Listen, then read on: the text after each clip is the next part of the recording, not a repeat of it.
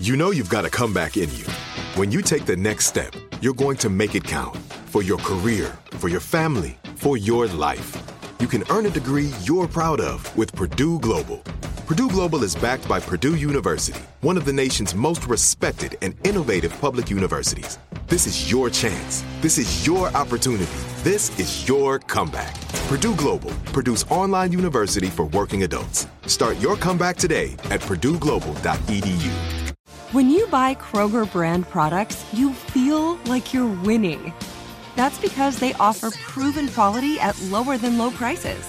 In fact, we guarantee that you and your family will love how Kroger brand products taste, or you get your money back. So next time you're shopping for the family, look for delicious Kroger brand products because they'll make you all feel like you're winning. Shop now, in store, or online. Kroger, fresh for everyone. Are you still searching for your perfect place to call home? Well, now is the time to buy at Fisher Homes. If you're looking to move in before the end of 2024, May could be your last opportunity to start building your dream home and close before the year's end. If you're hoping to move in even sooner, Fisher Homes also has homes that are move in ready and waiting for you, where you can start enjoying the benefits of homeownership even faster. Schedule your personal tour with a new home advisor today at FisherHomes.com and make this spring the season you find your perfect home sweet home. Hello, EFAM. Especially our West Coast family, we have an announcement for you. Elevation Nights 2022, West Coast. Are you ready for this? October 25th through November 3rd. We're coming your way. We're so excited. You can get your tickets right now at elevationnights.com. It's going to be me, Holly, Elevation Worship. It's going to be amazing. Unbelievable these You nights. don't want to miss. So, if you're in Glendale, Arizona, Las Vegas, Sacramento, California, Eugene, Oregon, Seattle, Oakland, California, San Diego, and LA. or anywhere near those areas, we want to see you. ElevationNights.com. Don't miss it. ElevationNights.com. Get your tickets. ElevationNights.com. See you there. Let's go to the message. Well, praise the Lord, everybody. This is the day the Lord hath made, and let us rejoice and be glad in it. Hallelujah. God, we honor you and we bless you. We thank you afresh. Would you move in this place by your might, by your power, Spirit of the living God, fall fresh on us even now. And we give you glory, we give you honor, and we give you praise. Amen. Come on, shout hallelujah to his name. Praise the Lord. What a blessing it is to be here with you today, and we thank God for Jesus. Of course, uh, as you can see, I am not Pastor Stephen Furtick, and so I apologize for those who've driven afar to be here, but God is here. We're going to worship God together, and we're going to praise the Lord together. Won't you join me in saluting one of the most incredible leaders, communicators, proclaimers, songwriters, my brother, Pastor Stephen Furtick. Come on, praise God for him. And while you're clapping for him, praise God for Pastor Holly as well. To God be the glory. What a pleasure it is to be here. I want you to do me a favor right quick. Just lift your right hand up right quick. Move it down. Right hand up. Move it down. Okay, good. I feel better now. That way, nobody can leave here saying that, that the preacher didn't move me. So, uh, so we give God praise that. I want you to get your Bibles and we're going to jump quickly into the Word of God. I want to look at the book of Romans, chapter 12 a very familiar passage of scripture that I want to share with you. I want to thank the praise team for just, um, uh, just my God, the music ministry for confirming the message. A very familiar passage, Romans 12, 1, you find these words. I beseech you therefore, brethren, by the mercies of God, that you present your bodies a living sacrifice, holy and acceptable unto God, which is your reasonable service. And be not conformed to this world, but be ye transformed by the renewing of your mind, that ye may prove what is that good and acceptable and perfect will of God. Then in Romans 11 36 is our key verse. It reads, For of him and through him and to him are all things, to whom be glory forever. Amen. For of him, through him, and to him are all things, to whom be glory forever. Amen. I want you to consider this thought this morning very simply giving God the glory. Let's give God the glory. You may be seated in the presence of the Lord. Let's give God the glory. My elevation family, I, I shall never forget one of my most recent birthdays. Uh, it is nostalgic for me even now because this was the last birthday that all of my siblings and I spent together um, prior to the death of my baby brother some years ago and my sister a few years ago. My two older sisters and my two younger brothers and I were gathered at my oldest sister's home in honor of my birthday. And when I arrived at my oldest sister's home, I was met by my older sister at the front door. And she met me with some intriguing words. She said, Brother, I said, Yes. She said, I did not get you a gift this year for your birthday. And I got to admit, I was a little taken aback, uh, particularly because I had just purchased her a gift for her birthday, you know. And so brother wanted some sense of reciprocity. And so I began to inquire as to why she decided to not get me a gift. And she said something that intrigued me. She said, I didn't get you a gift this year. I said, why? She said, because I was struggling with something. It's okay. Well, what were you struggling with? She said, I was struggling with this. What do you give to somebody who seemingly has everything? And, uh, and I knew she wasn't struggling. She was just being trifling. So I responded uh, with my own sense of facetiousness. What do you give to somebody who seemingly has everything? Uh, you give them some more of what you think they seemingly have. Pretty good answer, would you say? And it was right there in that context that God sent me a fax straight from the Holy Ghost fax machine of heaven. And I thought about another relationship that I have, but more specifically, the relationship that we all share with the God who is sovereign. Because in light of my sister's question slash statement, what do you give to somebody who seemingly has everything? I hear Paul say to us this morning that you and I ought to give God the glory. Uh, uh, that we ought to give God the glory. But right there, my sister's question statement comes to bear. Because how can we, as fallible and finite creatures, give God anything that God does not already possess? I mean, can we give God glory? When the psalmist calls him the King of glory, Paul refers to Christ as the hope of glory. Another epistle writer refers to God as the God of all glory. So how can we really give God glory? If God is already King of glory, Christ is the hope of glory, and God is the God of all. What can we give to God who does not seemingly own everything, but who actually already owns everything? And I thought about God in creation because God in creation knew that at times he would have periodic needs. So what did God do? God knew at times that he would need a word presented, a word. And so God created an archangel whose name was Gabriel. Gabriel was the word angel. Whenever God wanted to bring a word to his people, often he would use Gabriel. In the book of Luke, chapter 1, verse 26, when he wanted to announce the birth of Jesus in Bethlehem of Judea, he sent Gabriel to Mary to make that heavenly annunciation. Why? Because whenever God wanted a word, he would use Gabriel. The book of First Thessalonians tells us that when chapter four, when Christ comes back in the rapture, Paul says, for the Lord himself shall descend from heaven with a shout, with the voice of the archangel. Scholars believe that voice will be the voice of Gabriel, signifying the return of the Lord Jesus. Because whenever God wanted a word, he would use Gabriel. But then God also knew at times that he would need warfare, warfare. So God created an archangel whose name was Michael. Can the church say Michael? And Michael is the warfare angel. The book of Jude, chapter one, tells us that when Moses died, there was a battle for the physical remains of Moses. That battle was between the devil and his angels and Michael and the warfare angels from heaven. Michael and his angels won that battle, took the body of Moses and buried the body in a place where only God is aware of. Why?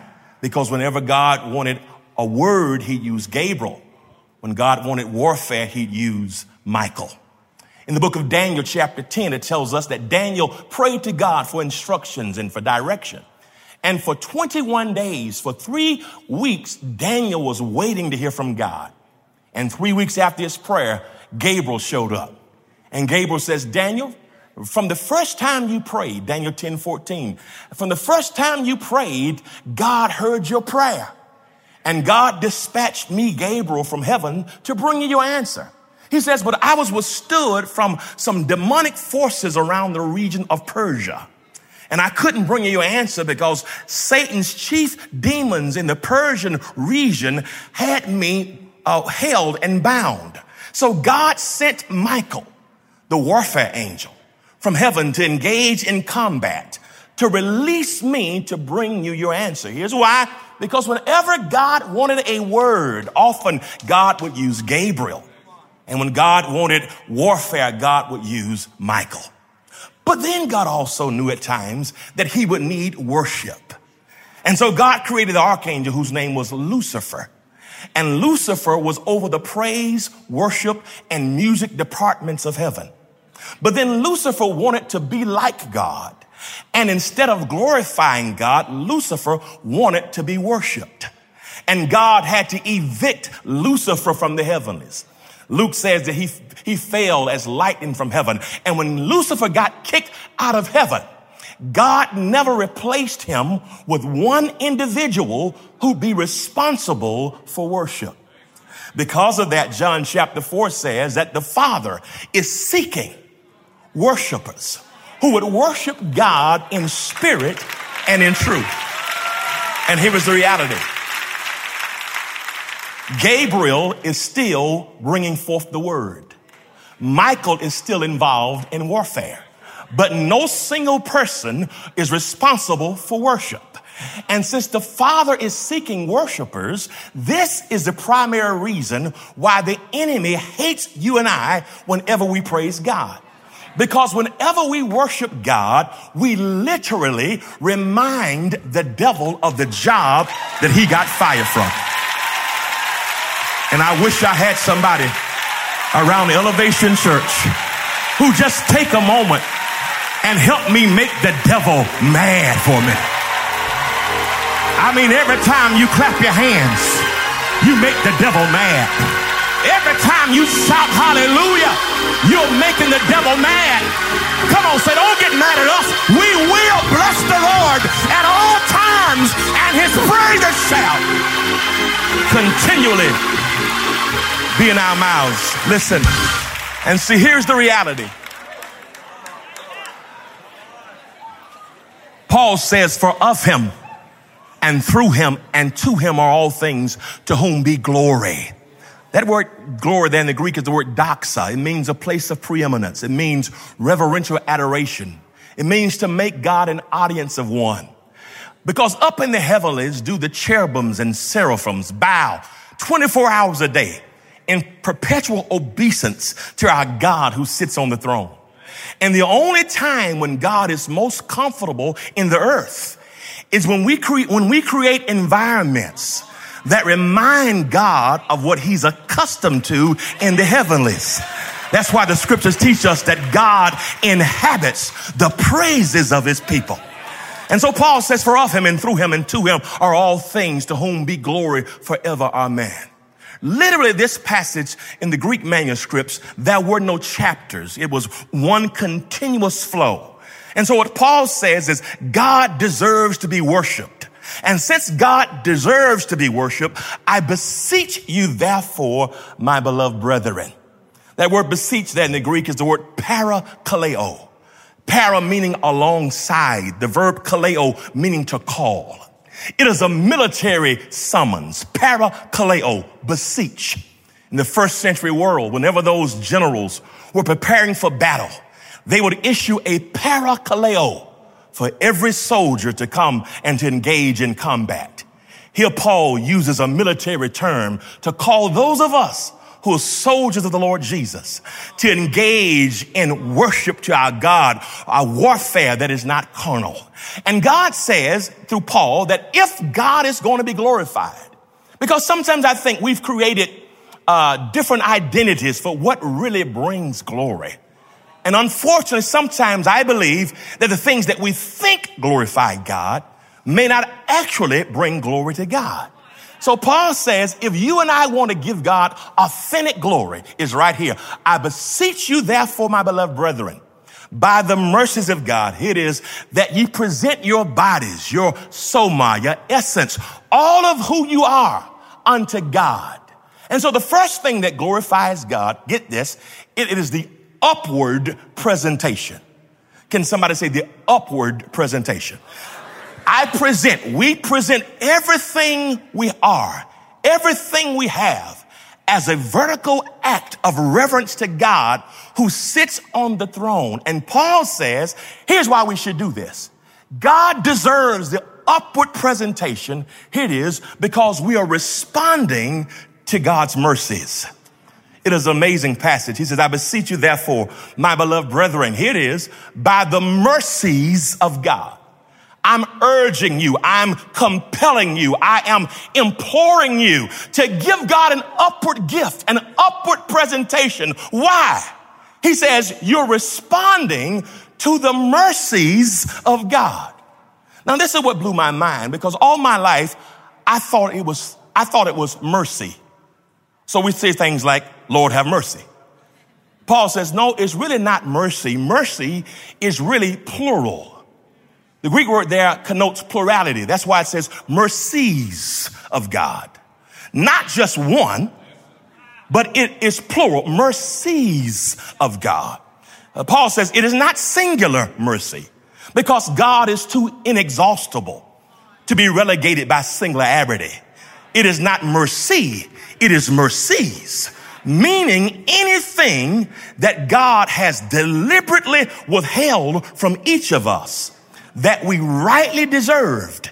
It is a type of mercy. It is one of God's mercies. Anything that God has deliberately and intentionally withheld from us that we deserved is one of his mercies. Okay, let me come this way. Perhaps there are some of you who were in town for the football game yesterday, the HBCU Classic. And maybe some of you remember back in your college days. 25 or 30 years ago at North Carolina Central, A&T, or Duke, or at, at Davidson, or at North Carolina State, or the University of North Carolina. Some of you remember uh, some of your college days before you be in church at 9.30 on a Sunday morning. Uh, before you had given your life to God. Some of us, football season, we have, we have gone out on Saturday and all day long watching the game, and some of us would have imbibed on some beverages uh, that were not necessarily Kool-Aid, iced tea, or communion. Come on, talk to me, somebody. Somebody remembers back in your BC days, your before Christ days, perhaps you consumed some things that you should not have consumed. And if you're not careful, you could have consumed too much of what you should not have been consuming in your college days. And even in your inebriation, and in your intoxication, when you got behind a wheel of an automobile, somehow, some way, in spite of our irresponsibility, God allowed you to get back to your dorm room or your apartment safely. Uh, you didn't get a vehicular homicide or a DUI. Can I tell you what it was? It was not because you were a coherent driver. It is not because of the dexterity of your senses. The only reason you made it back safely in your inebriation and your irresponsibility is because God gave you a drunk mercy. Am I talking to somebody who can look back over your life and testify, I've been there, done that, but I'm thankful for his mercy? Okay. Uh, all right, maybe you've never had alcohol before, but maybe in 1985 when you were in love with Charlie or Junebug, you remember him. He had the crew cut or the Jheri curl and, uh, and, and wore the members only jacket and the Jordache jeans and you fell in love with Charlie or Junebug, but he left your heart when he married Melissa or Faye Quisha and you thought your life was over.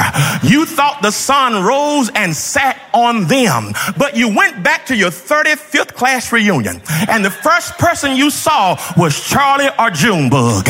And they had that same crew cut Jheri curl members only jacket, Jordache jeans with three teeth in their mouths. And one of them was gold. And you lift your hands right in the class reunion and say, Lord, I thank you for a breakup mercy. I thank you for the things that you have provided and prevented. And am I talking to somebody who can look back over your life and see stuff God has kept you from? You all give God the upward presentation and give God glory. Hallelujah. And so Paul says here that this upward presentation that you're responding to his mercies. And then Paul says it is a reasonable mandate. I beseech you, therefore, my beloved brethren, by the mercies of God, that ye present your bodies a living sacrifice. A living sacrifice. That is interesting. I need to dig there for a moment. That word living is the word zao in Greek, where we get the word zoology from. Zao thuseia, living. Zao thuseia, living sacrifice.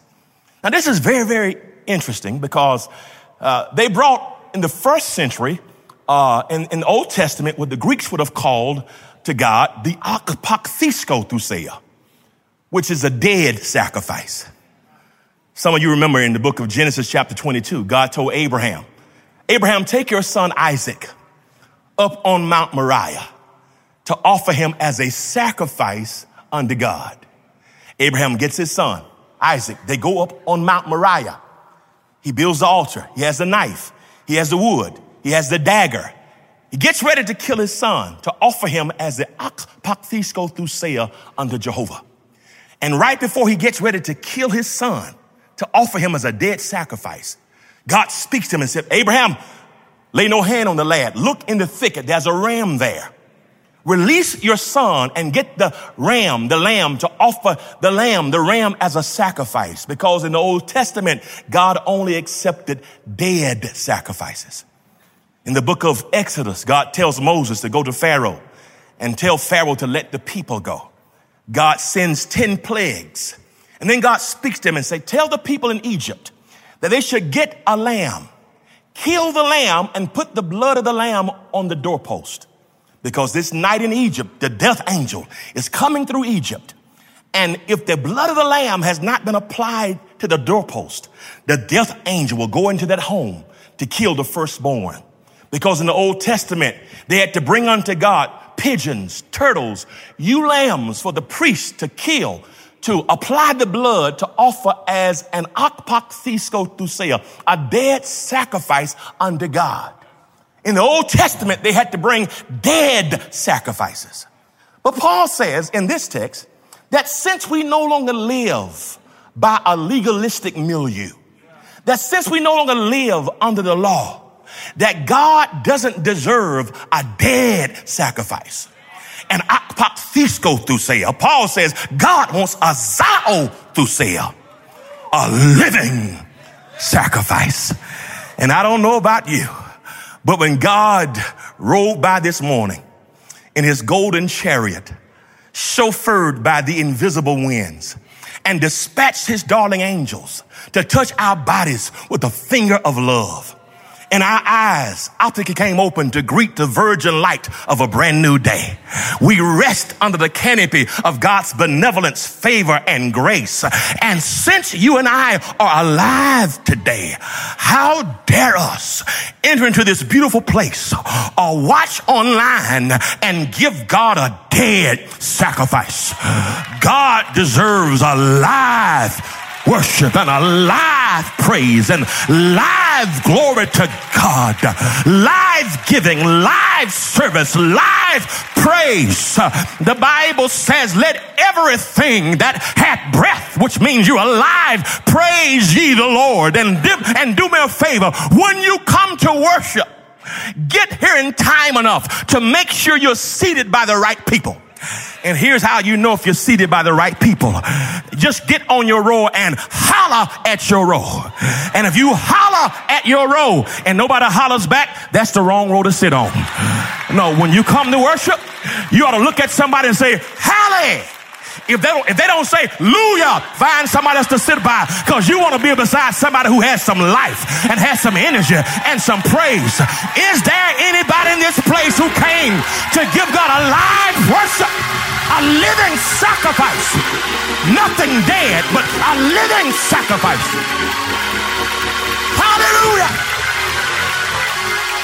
And so And so the upward, the upward presentation, it's, you're responding to his mercies. It's the least that you and I, it's a, it's a reasonable service, a reasonable worship.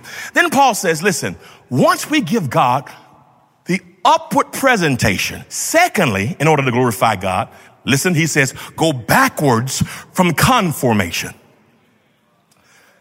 Say backwards from conformation. Not confirmation, conformation. Listen what he says in verse 2 and be not conformed. He says, don't assimilate. Don't fashion yourselves into the aion, which is the spirit of the world.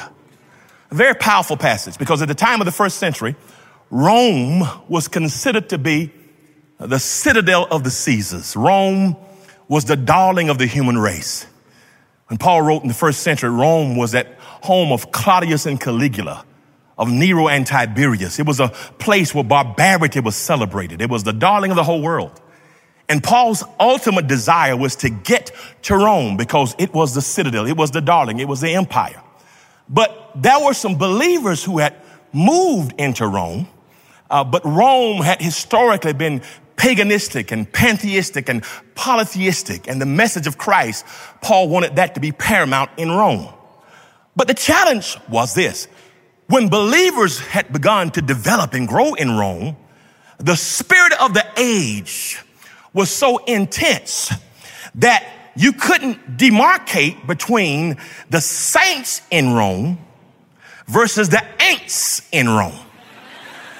Paul was saying that many of the believers had been affected by this Roman spirit that did not prioritize Christ. It was about the empire and power and greed and selfishness. And Paul says, in order to glorify God, don't conform to what's happening in the world. All the craziness that you see around you, don't ever allow those things to become your reality. And uh, let me share with you, I believe this passage is incredibly relevant because even now, there's a spirit in this age that has troubled my spirit. It's kept me up at night. A spirit of the age that's destroying relationships and causing people to fall out.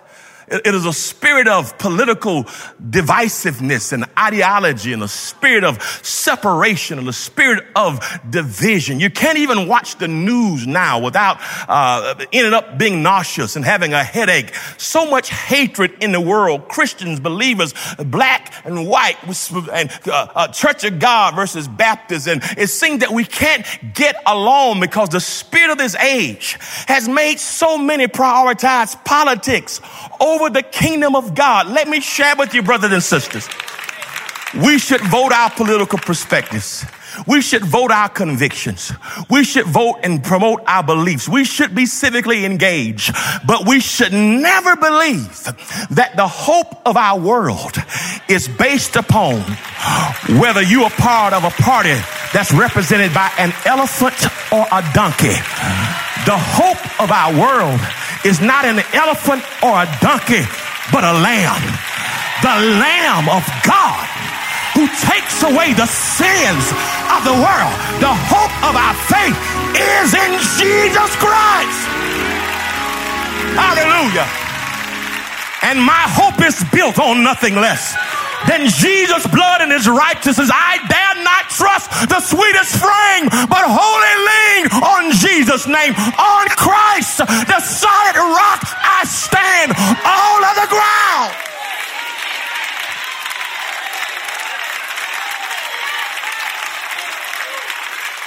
Our kingdom is not of this world.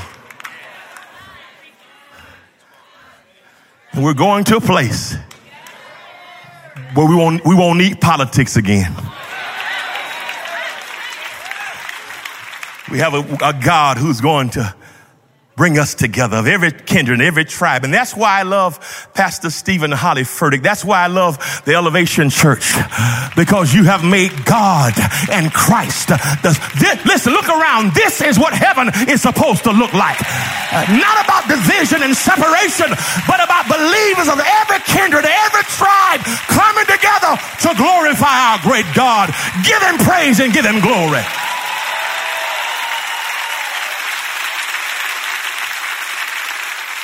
You know, the spirit of this age, it's a spirit that if you're not careful, it can depress you. Oh, goodness. A few months ago, I went and, and uh, up. Uh, my family loves u- uh, utility vehicles, and I have boys and and, uh, and and their mom. My wife is a teen mother, and so we always carrying a lot of kids, you know, for basketball games. And and I went to fill up the utility vehicle, and uh, as I was at the pump, and and it hit ninety, and then it hit hundred and and 110. 120, 130. I was confused. I didn't know whether to pray or cuss or to kick the pump. And I was just, I was just frustrated. I was having a moment. And right there, the Holy Spirit convicted me. And said, instead of you complaining, be thankful that you have $130 on a debit card. That was a time this machine would have eaten your card. And here's what I want you to know. No matter what happens in the economy, no matter what happens with inflation, no matter what happens with gas prices or food prices, I want you to know something. Don't let the spirit of anxiety and depression overwhelm you. You know why? Because we're not going to conform to anxiety and depression. You know why? Because the scriptures teach us, I have never seen the righteous forsaken, nor his seed begging bread. God is going to take care of you regardless of who's in the White House. Does anybody believe we have a God who takes care of us? Do you believe we have a God who supplies our needs? Come on and give God praise and give him glory. Hallelujah. And so we have to give God the upward presentation.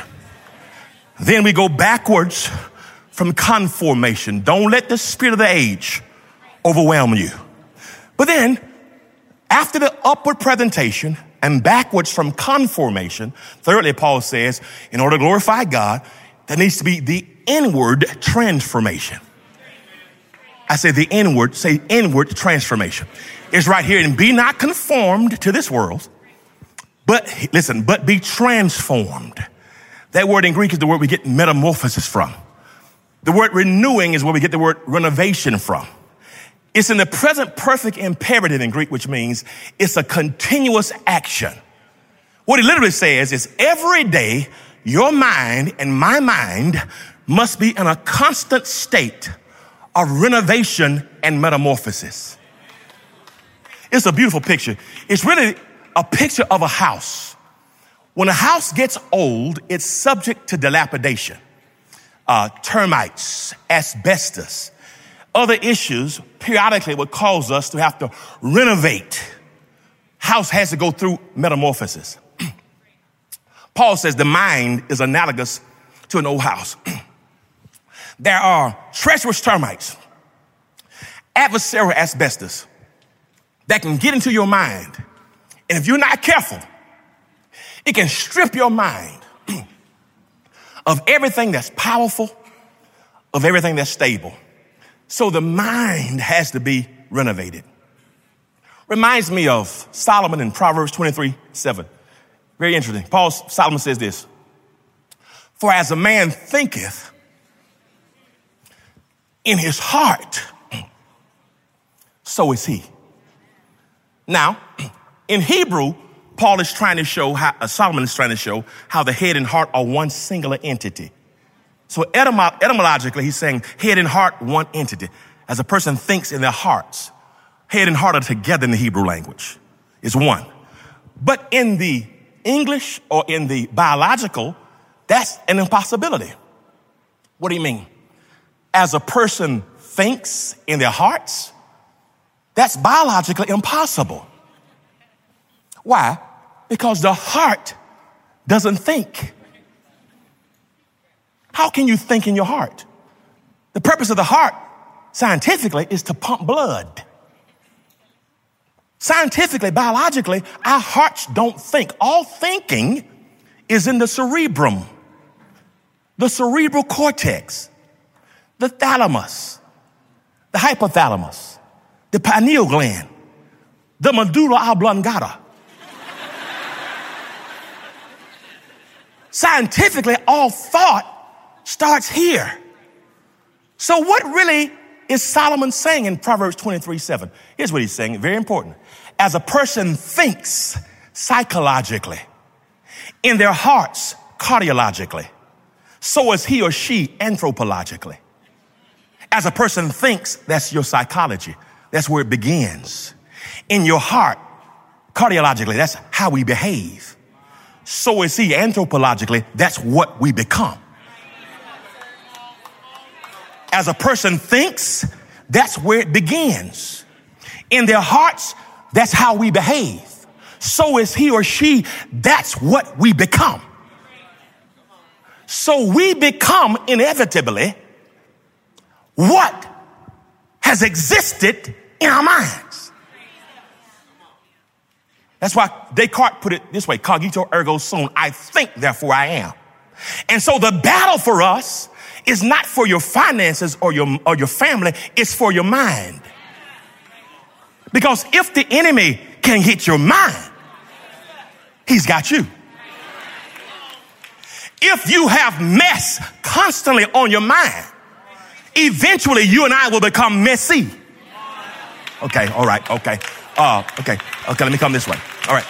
Second Corinthians 10 4. For the weapons of our warfare are not carnal, but mighty through God to the pulling down of strongholds, casting down imaginations, and bringing into captivity every thought. Paul says, you better put some handcuffs on your thoughts. Every child of God needs to keep some handcuffs constantly on them.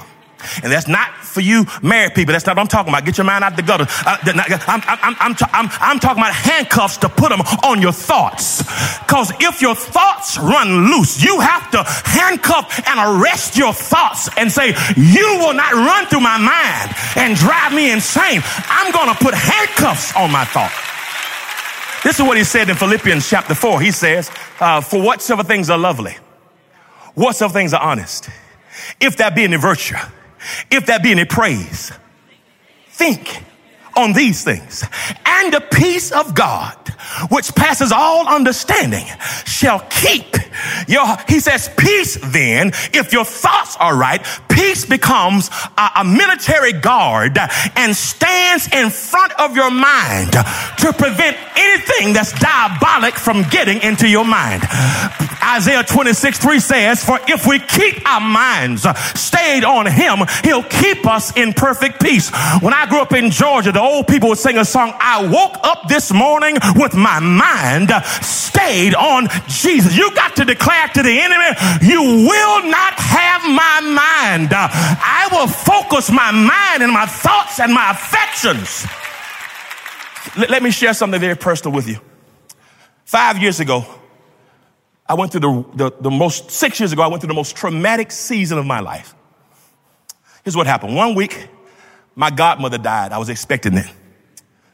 The next week, my mother died and didn't tell me she was leaving. Three days after my mother died, my best friend from college died. Literally one hour after he helped me plan my mother's funeral, he had a massive heart attack. Three weeks after my mother died, my sister died. So I want you to just imagine planning four funerals, picking out four caskets, and having to deliver four eulogies for the closest people in my life in less than 30 days. Five days after burying my sister, my brother had a massive stroke. And the doctor said it's because of something that's called broken heart syndrome. I never knew broken heart syndrome. Here I am, the man of faith. Here I am, the preacher, the man of God. Here, I'm the one who's always comedic, always a clown, always joking. Here I'm, here I'm the one who always is hopeful. And yet, there's no hope. I, I couldn't even read the word of God. I couldn't even, I didn't want to hear it. I didn't want to hear people tell me your mother's in a better place. I want, I wanted to literally go taekwondo on anybody who told me she's in a better place. Don't cry. I know she's in a better place. I'm not hurt because of where she is. I'm hurting because of where she's not. Please miss me with that before I chop you right in your throat. I was so discouraged. I, I, was so depressed. I was so stressed. I couldn't get out of bed. I shut my calendar down. They said, Pastor, when you come back to preach, I said, never weary. I didn't know if I'd ever preach again. I, I was just so broken. I was so broken. To this very day, my family, I still have my mother's messages on my phone. I, I, I, I, will never delete them. I just, every now and then, I just want to hear a voice. And I just, just, it's an old message. I just will play it just to hear a voice. And I, I had to eventually go and get therapy. It took me about 18 months to kind of find some sense of balance. And I'm still not where I want to be now. Mother's Day, I cry all day. My mother's birthday, I'm sick. I know she's in heaven. Holidays don't quite feel the same. And, and, and, and now I understand that grief is the price that I pay for love. But I was so broken, so disheveled, so uh, discombobulated and didn't know what I was going to do. And the enemy kept telling me, you pray for so many other people. You've seen God perform miracles for others. Why, why didn't he do it for you? Will people believe in faith in you? I was so hurt. And do me a favor, do me a favor, before you criticize me for my vulnerability, don't you ever criticize a person's steps if you haven't walked in their shoes. Uh, I, I was just, I was just broken. I, I, I really was. I, I, I'd never been that broken in my entire life. But you know what? I've begun to get back out and preach the word of God. Stop traveling because I just didn't feel the sense. The, the enemy had me to believe uh, that is, is, is there any efficacy in your preaching? But you know why I'm here? Because when I got to Charlotte, when I came to Charlotte today, my goodness, and got to Elevation Church today, I understand this. I am thankful that in my worst season of my life, uh, God kept my mind. Oh, yes. God and has transformed and is transforming my mind. Am I talking to anybody who's gone through something that's been so traumatic that you thought you would put your shoes on your hands and your socks on your head. But somehow today, you in worship today, giving God the glory because in the worst moments of your life, we serve a God who can renew and who can keep your mind. Y'all got to excuse me. I feel the Holy Ghost right here. Can I tell you something? Some of you shout over money, cars, cash, clothes, and creature comforts. This morning, I want to thank God. I only have five reasons to thank God. Can I give my quick five reasons why I want to thank God? Number one, He kept my mind. Number two, He kept my mind. Number three, He kept my mind. Number four, He kept my mind. Number five, He kept my mind. Is he keeping your mind? Has he kept your mind? Come on and give him your best praise and glory.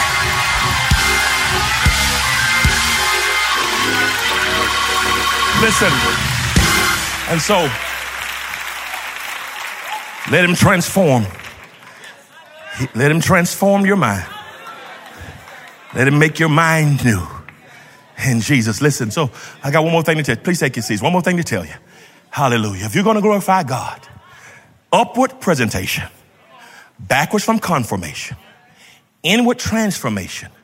Well, fourthly and finally, if we're going to glorify God, that must be the outward demonstration.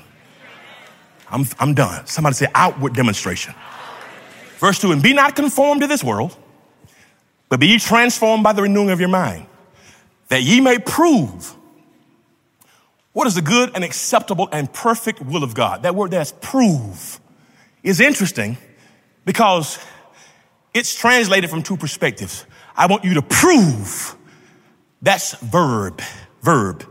The verb form, prove, to, to do it, actively pursue it, to ascertain the will of God. E groups, you're proving the will. Bible study, proving the will. Worship, we actively prove the will. But many commentators suggest that the best uh, understanding of this is not in the verb form of prove, but the noun form. What, what, you, what do you mean? Verb, you go and do it.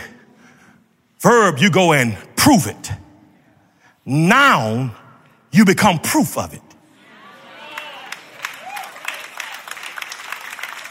So once we have proven the will, now we become proof of what his will is. Okay, let me, let me close by giving you this story. There's a man in, in uh, California. His name is Michael Nedow, N-E-D-O-W. He is a, uh, he is a, an attorney, a physician, and also a minister in some, a former minister in some group. Well, now he's an atheist. And he filed litigation against the Ninth District in California uh, because, as an atheist, he felt that his daughter, who's in public school, was subjected to the clause, one nation under God, in the Pledge of Allegiance. He sued the local ninth districts in California and he won. He won because they said the word God in a public, publicly funded institution is a violation of his, his constitutional rights. He won. The only reason uh, that it did not change was because it has federal implications because public schools receive federal dollars. They went to the Supreme Court about this. And the Supreme Court agreed some years ago with his, with his claim. The only reason they didn't make changes at that time, they said, was because he didn't have legal custody of his daughter. But what he says now, he's going back to get some more atheists like him. They're going back to Supreme Court to delete one nation under God from the Pledge of Allegiance. Then once he does that, he says he's going after currency, after money. Your dollar bill has on the back of it, in God we trust. So why would the government pr- produce something that has God if there's a separation between God and government? And somebody interviewed this clown, I mean, interviewed this fool, I mean, interviewed this man. Excuse me. And, and, and they asked him, why is he so adamant about getting rid of God? And here, here's what he said. He said, I am upset with the faith community because if God is who they say he is, here's my problem. Where's the proof? You can't empirically observe him. You can't put him under a crucible of experimentation and investigation. Can't observe him with the five senses. He says, if anybody who's a believer can offer me proof that this God is who you say he is, then maybe I'll stop. But I will not stop until I get proof.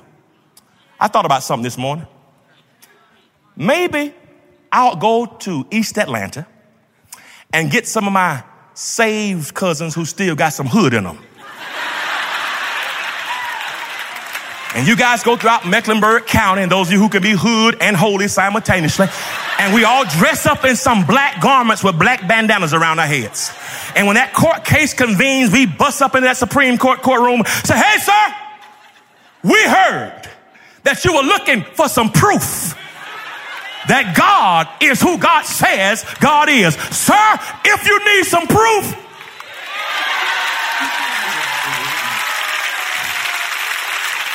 you know what? I got an idea. When I was in undergrad, I was in pre-law. And in pre-law, we would have proc, mock trials to prepare us for courtroom. Thank you, Holy Spirit. I want today, I want us to have a mock trial to prepare for whatever that court case is going to convene. I want you to imagine with me as I close that God is on trial. The cherubims are the justices. The 12 tribes of Israel are the jurors. Uh, God is the defendant. Mr. Nidal is the plaintiff. Uh, I was trying to get somebody to come with me today and represent God, but nobody was available. So if you allow me, I'm going to represent God.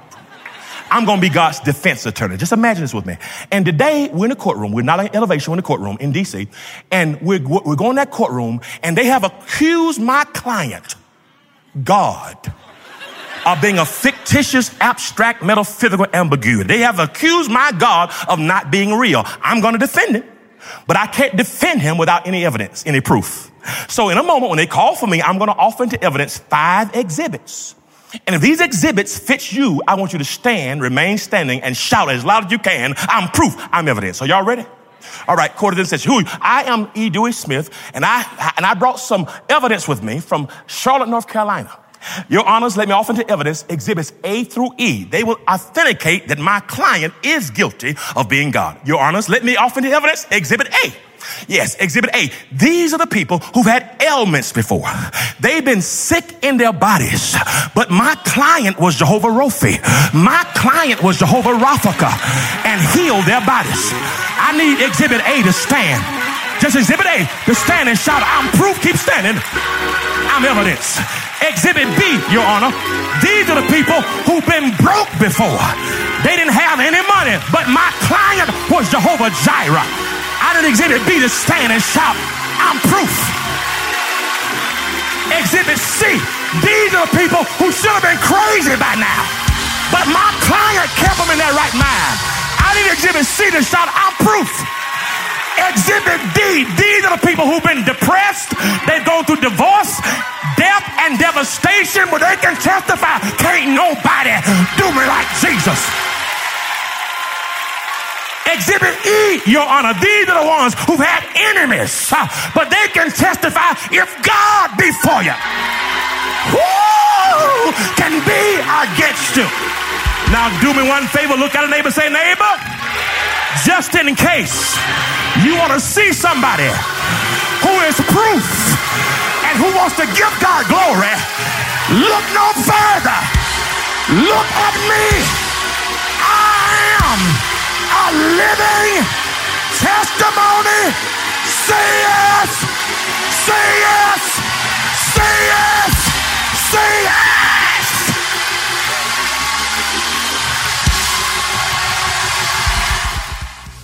Well, if you enjoyed today's podcast, there are a couple things I'd love for you to do. Make sure to subscribe, rate, and review this podcast.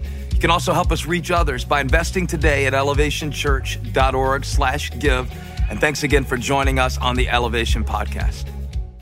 Are you still searching for your perfect place to call home? Well, now is the time to buy at Fisher Homes. If you're looking to move in before the end of 2024, May could be your last opportunity to start building your dream home and close before the year's end. If you're hoping to move in even sooner, Fisher Homes also has homes that are move in ready and waiting for you, where you can start enjoying the benefits of homeownership even faster. Schedule your personal tour with a new home advisor today at FisherHomes.com and make this spring the season you find your perfect home sweet home.